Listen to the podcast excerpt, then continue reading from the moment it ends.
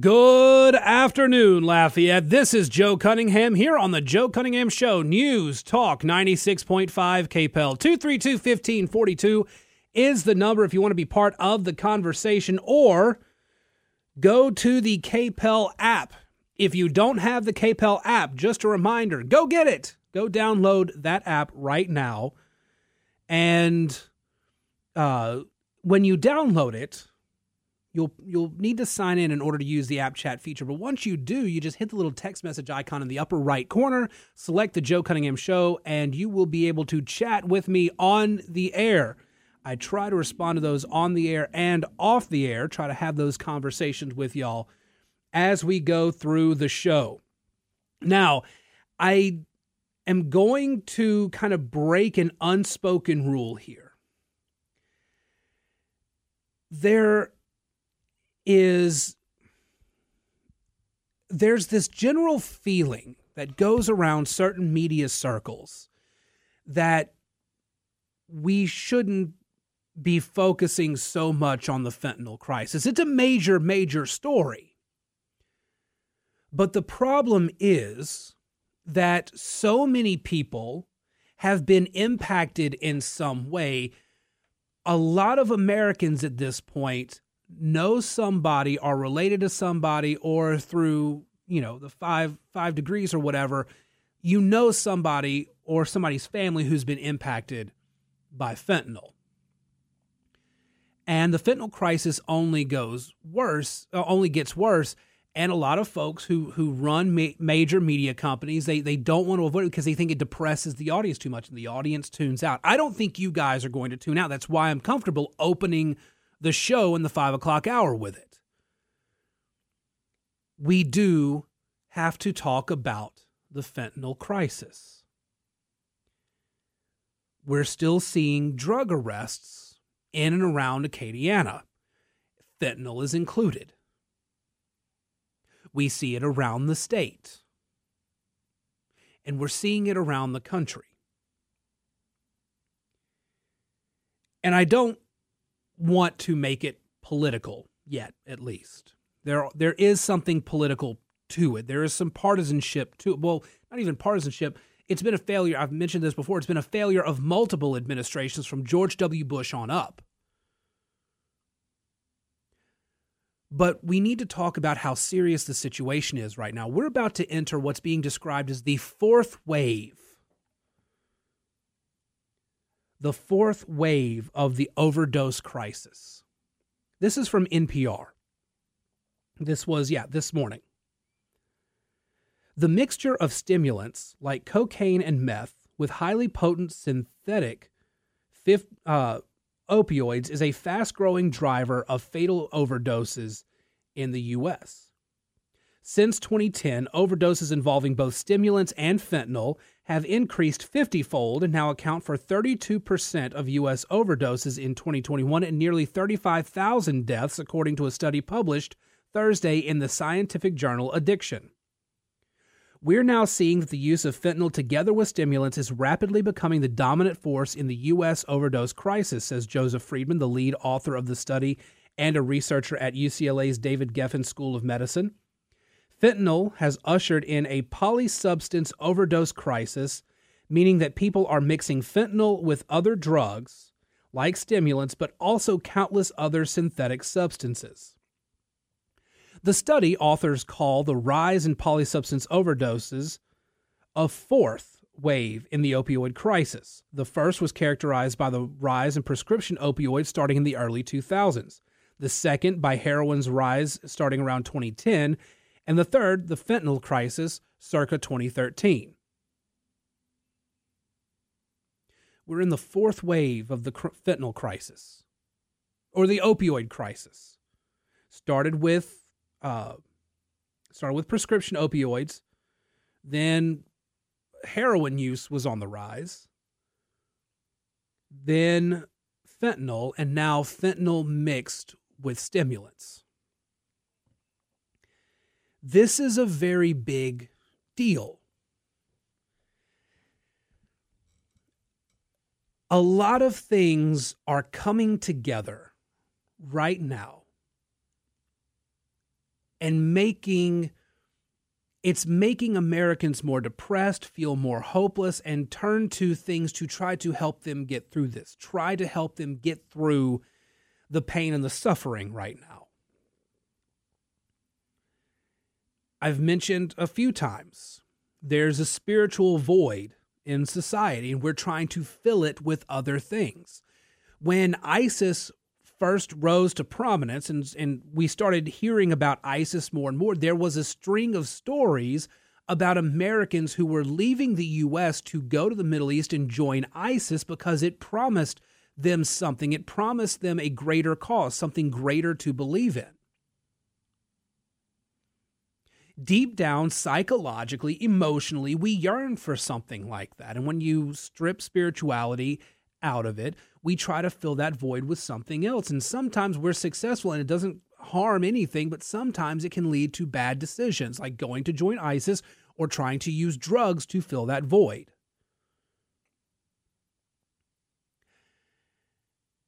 And right now, we're seeing in a big way the fentanyl crisis is just the latest in people filling the void that they're feeling with something else, with something that is potentially very harmful. The economy's not great. Inflation went up again. I told you guys the inflation numbers yesterday, went back up to 3.7%.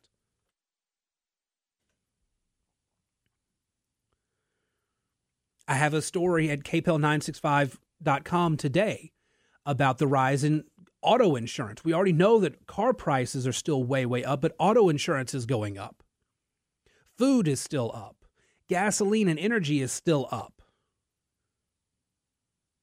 We're facing an economic crisis, and people don't feel very hopeful. We live in a society that is very politically divisive. If you don't believe one thing, you get shunned by people you grew up knowing and being friends with, but you differ from them in some way or another, and they throw you out. Fathers fighting sons, mothers fighting daughters, that sort of thing. Friends turning from each other because of differences in beliefs and ideologies. We live in a very divisive time. We live in tough economic times. We live in a time when spirituality of any sort is kind of being pushed out of the mainstream. And so there is this psychological, this emotional, this spiritual void that people are trying to fill with some substance or other. And right now, the big thing is fentanyl. And this is where it kind of becomes political, because this has been a multi-administration failure. Again, four waves, the early 2000s, the prescription opioid crisis. We finally effectively addressed that during the Trump years, but that was 3 presidential administrations too late. A rise of heroin in 2010, because we were still facing tough economic times. We were still off the back of the recession. People were only barely starting to recover, and by that point, a lot of folks were hooked on something or other. Starting in 2013, switched from heroin to fentanyl. It's easier to create, easier to mass produce. It's fully synthetic. Easier for people to sneak in and get. Now, the big problem at the time was that all of the chemicals to make fentanyl were coming from China. And so by the time we finally started addressing that during the Trump years, Trump was focused on China.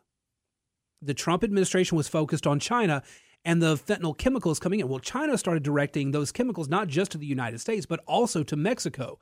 And the cartels were buying those chemicals and then bringing the made fentanyl and the chemicals across the border to produce. And we've always been 2 steps behind on these crises. We've had a political failure here. Administrations have not addressed the issue. They're always a step behind.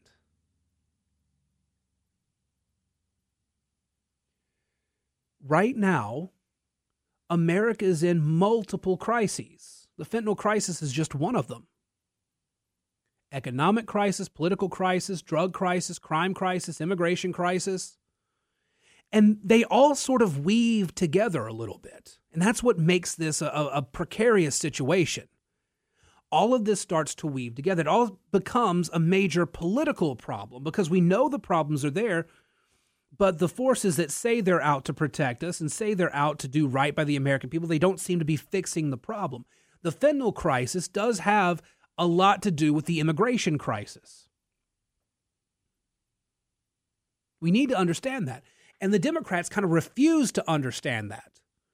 They refuse to try to understand that because the Democrats still believe in this idea that we need to have unfettered immigration, that we owe it to the rest of the world to let people come in. And secretly, yes, it does raise their numbers. They say, except legal immigrants are now just as likely, if not more likely, to be furious about the illegal immigrant situation than citizens who were born here.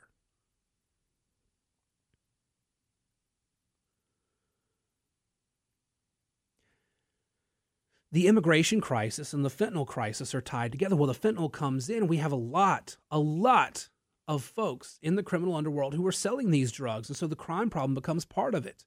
And we're refusing to address the smaller crime problems like the petty theft, like the breaking and entering, like the riots. And so the bigger crimes, people start escalating. They start doing more and more because they know the cops aren't going to stop them. So they start selling the harder drugs. So they start doing a lot more violent things.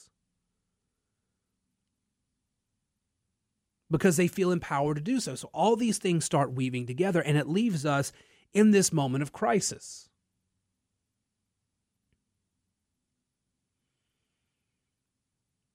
We really, really need good leadership. And we're not getting it with the current guy, clearly. They still take a big whiff and think everything smells like roses, and it doesn't. It's actually pretty crappy. 232-1542 is the number, or send a message through the KPEL app chat. We'll take this break. We'll be back shortly here on the Joe Cunningham Show, News Talk 96.5 KPEL. Welcome back to the Joe Cunningham Show here on News Talk 96.5 KPEL 232-1542 is the number, or you can send a chat through the app chat like Jonathan, who points out the prescription opioids are harder to get, which is true, but that's because during the Trump years, we finally really started cracking down on it.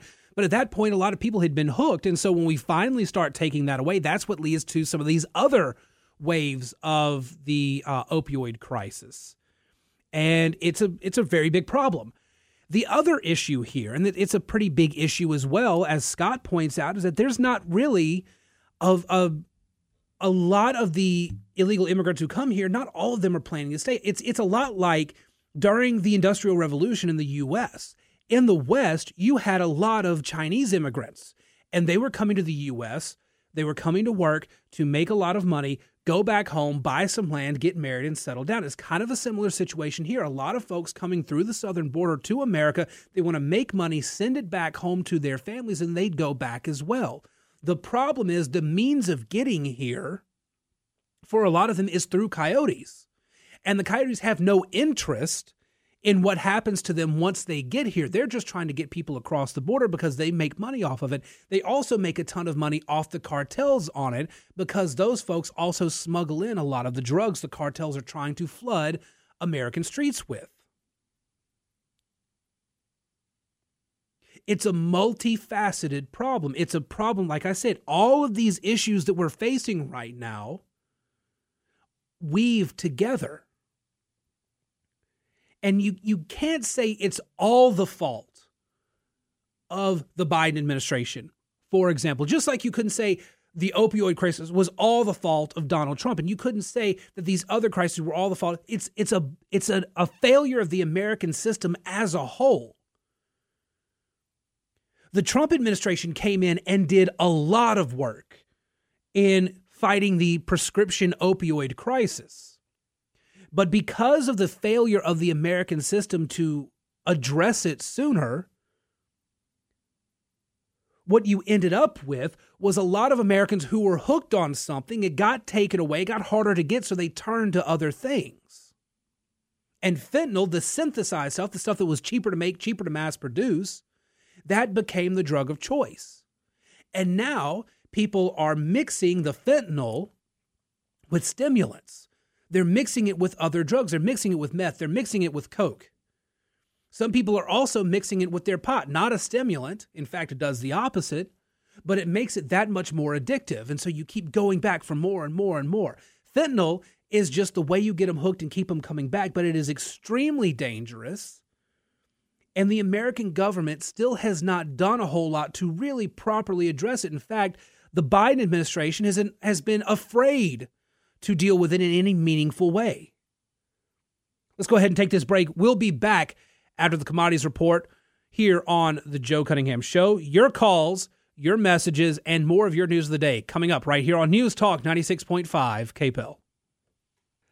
Welcome back to the Joe Cunningham Show here on News Talk 96.5 KPEL. 232-1542 is the number if you want to be part of the conversation, or you can send a message through the KPEL app chat like Scott and Jonathan did in the last half hour.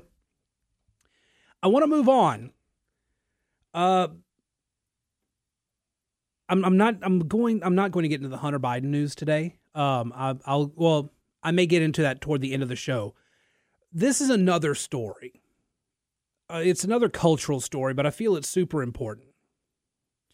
And also it hurts. It pains me to say this. So as I've mentioned a billion times before, and we'll probably mention a billion times in the future, used to teach, spent just shy of a decade in schools.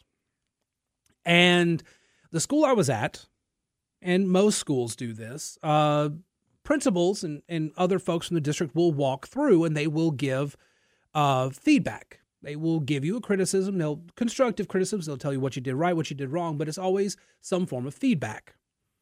You have observations in school where the principal will come in, sit in for an entire lesson, observe you, give you, tell you what you scored on your observation, and give you feedback based on that, so you can make adjustments in your teaching. It's how you improve. Here at Town Square Lafayette, get feedback all the time. For the digital content we write, for the product that we're putting on the air, we get feedback. I get feedback from y'all. That's one of the reasons the app chat exists, is for y'all to give feedback. If you don't like something I said or you disagree with something I said, you call in, you send something through the app, you give me that feedback. But feedback is there to let us know how we're doing our jobs. It's a very vital part of the work process. Because if you're screwing up, you need to know that you're screwing up. And you need to be told you're screwing up. Maybe you should be told in a nice way, but you still need to be told that you're screwing up and you need to make some changes. So there's this story from the Wall Street Journal today. Employers around the country have good news for workers who dread chats about their performance. Feedback is on the way out. Many companies, executive coaches, and HR professionals are looking to erase the anxiety-inducing word from the corporate lexicon. And some are urging it be replaced by what they see as a gentler, more constructive word, feed forward. I don't like the way that word sounds. It doesn't feel right. My brain actively rejects the term feed forward. I don't approve. But apparently in the corporate workspace, that's what's happening now, is corporations are not giving feedback to workers, they're giving feed forward. Again, I stumbled trying to say it. Feedback too often leaves workers feeling defeated, weighed down by past actions instead of considering the next steps ahead. But feed forward encourages improvement and development, its proponents say.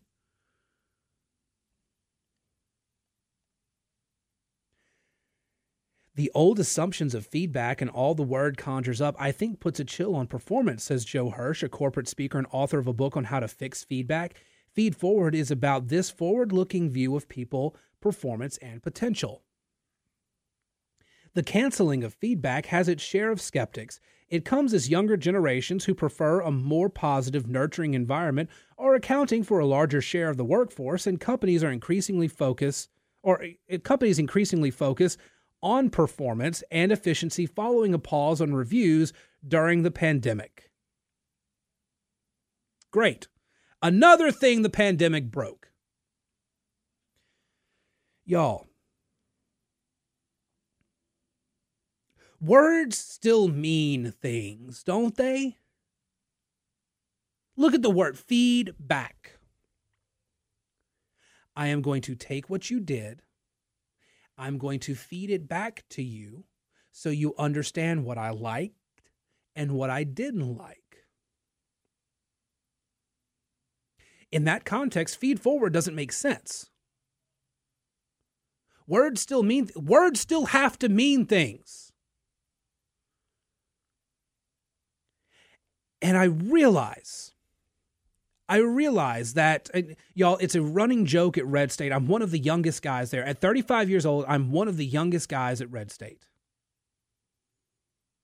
Millennial conservatives just aren't, they don't take up a lot of space in the conservative punditry world. They just don't. But I feel like the old man shouting at kids to get off my lawn on this type of thing. I hate revising the meanings of words to make younger kids feel happy. Look, if you screw up, you need to know you screwed up. If you spent all of your time doing something the wrong way and somebody asks you, why in the hell are you spending all that time doing it the wrong way? You don't need to break into tears. You just need to say, okay, tell me how to fix it. And yes, you can get some constructive feedback and you can fix the problem.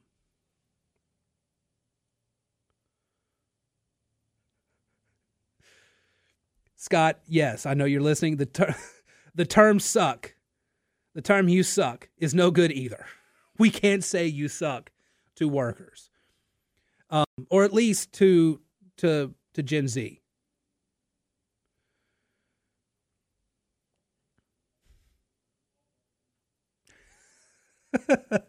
Yes, as somebody in the corporate workspace, I want to be able to tell workers, you suck.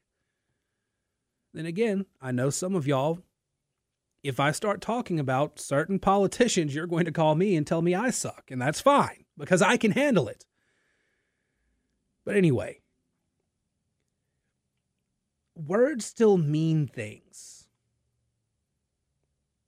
Companies are also banishing another negatively charged term, review, which they are replacing with connect sessions and coaching, self-reflection, and opportunity discussions. Again, to use your language, Scott, if you suck, it doesn't matter what I call it. We can call it a self-review session. We can call it self-reflection. We can call it opportunity enhancement. You still suck. You still have to enhance what you're doing. Making kids cry in the corporate workplace shouldn't be a thing that stops us from saying what we mean. And this is part of the overall kind of cultural problem, since I'm talking a lot about culture this week. It's not an inherently political thing, but it is a very much cultural thing. I grew up right as they started giving participation trophies. And the thing is, most of us knew they were participation trophies. Those of you who have not seen me in real life, I am not what you call peak athletic condition. There's no reason I should have gotten a trophy in Little League. There was not any reason. I'm not that great an athlete, to be honest, and it's not just because I'm not an athletic specimen. It's just, I don't have the level of aggression physically that's needed for those sports. I hated playing football. I was, told to play it for a couple years, finally walked off, got in trouble for just quitting in the middle of a season and walking off, but I was miserable. Some older folks out there probably saying, you're just afraid of hard work. Probably so. I was in high school. But the thing is, when we got those participation trophies, we knew it was BS. We did. Everybody gets a trophy here. You get one. It takes away how special it is. Most kids know that. Most kids understand that. But at some point between me being a kid, getting those first participation trophies, and where we are now, people really have it in their minds that, yeah, you're supposed to be recognized just for showing up and doing what you're doing. And that's not always the case. You don't get a pat on the back each and every time you do something. I did a thing, yay! No, you don't always get that because you didn't necessarily do the right thing or do a good job at it. If you're just phoning it in, if you're showing up for the bare minimum and just phoning it in, there's no reason that you should get feed forward, constructive feedback, opportunity enhancement, self-reflection session. You don't get that. You get told you're screwing up and you need to fix it. Because you need to know how serious it is. And you tell them they screwed up, then I need a mental health day.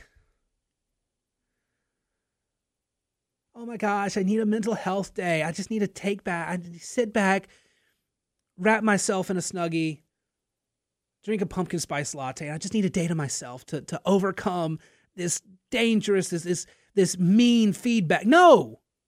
You show up to work the next day and you do the job they told you to do. I get the feeling half the White House, if not more, is being run by people who believe in participation trophies and just showing up. They don't understand that everything that the Biden administration has broken is actually their fault and they need to do a better job. They're just like, we're just showing up and doing what we're told. Yeah, we're doing what we believe is right. No. Y'all broke it, and you need to fix it. Unbelievable that we actually have a story where we want to get rid of feedback and review. We want to offer feed forward. We want to offer connect sessions. We want coaching and self-reflection and opportunity discussions. At Microsoft, managers are encouraged to use the word perspectives. My God, when did we get so broken that we couldn't take a little bit of criticism?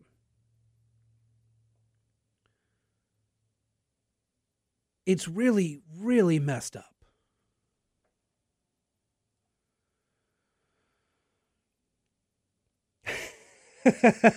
Chris on the app, let's feed forward to 2 weeks. It will be your last day. Brilliant, Chris. I love that.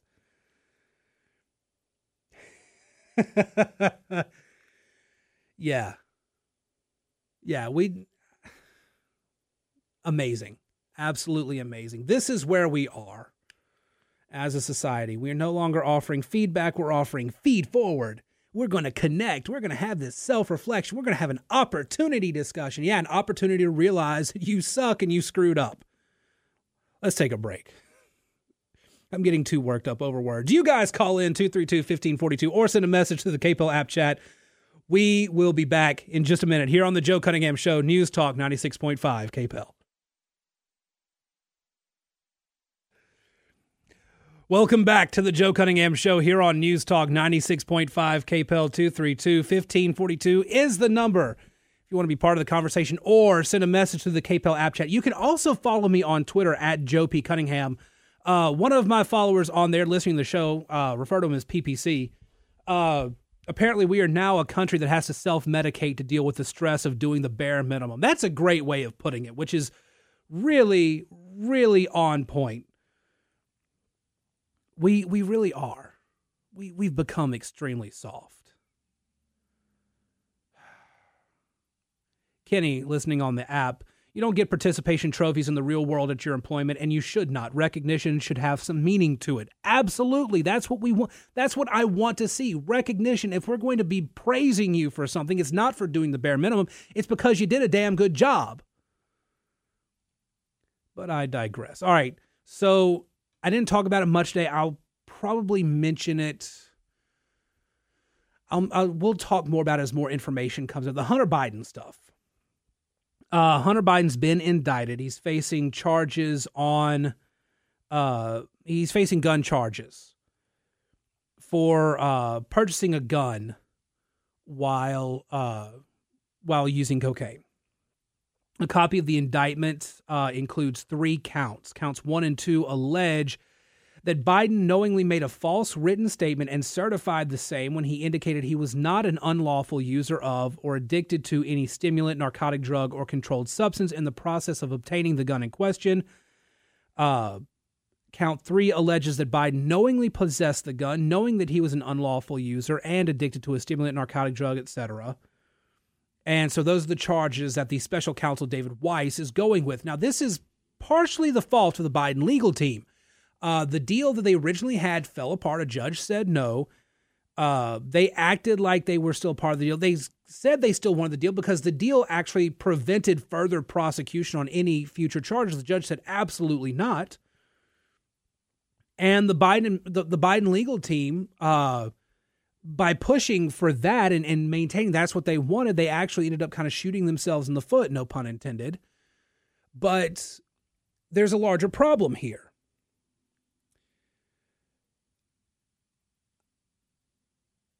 There was a whisper at some point. It may not actually be a thing, but I would think it's really hilarious if it did happen. What if Hunter Biden makes a Second Amendment argument here? What if Hunter Biden and his expensive lawyers try to argue that his Second Amendment rights are being violated by punishing him and by saying that, you know, they're making it a crime for him to purchase a gun? That the Second Amendment guarantees us a right to a gun, no matter if we're connected to cocaine or whatever. A buddy of mine, a guy I've known for years, he sent me a text earlier. He said, if you can't lie to the ATF, what is conservatism even about? What is the Second Amendment even about? If you can't lie to a government agency to obtain a gun. Snorting coke, firing muskets, sometimes sleeping with people you shouldn't. That's what the founding fathers intended, right?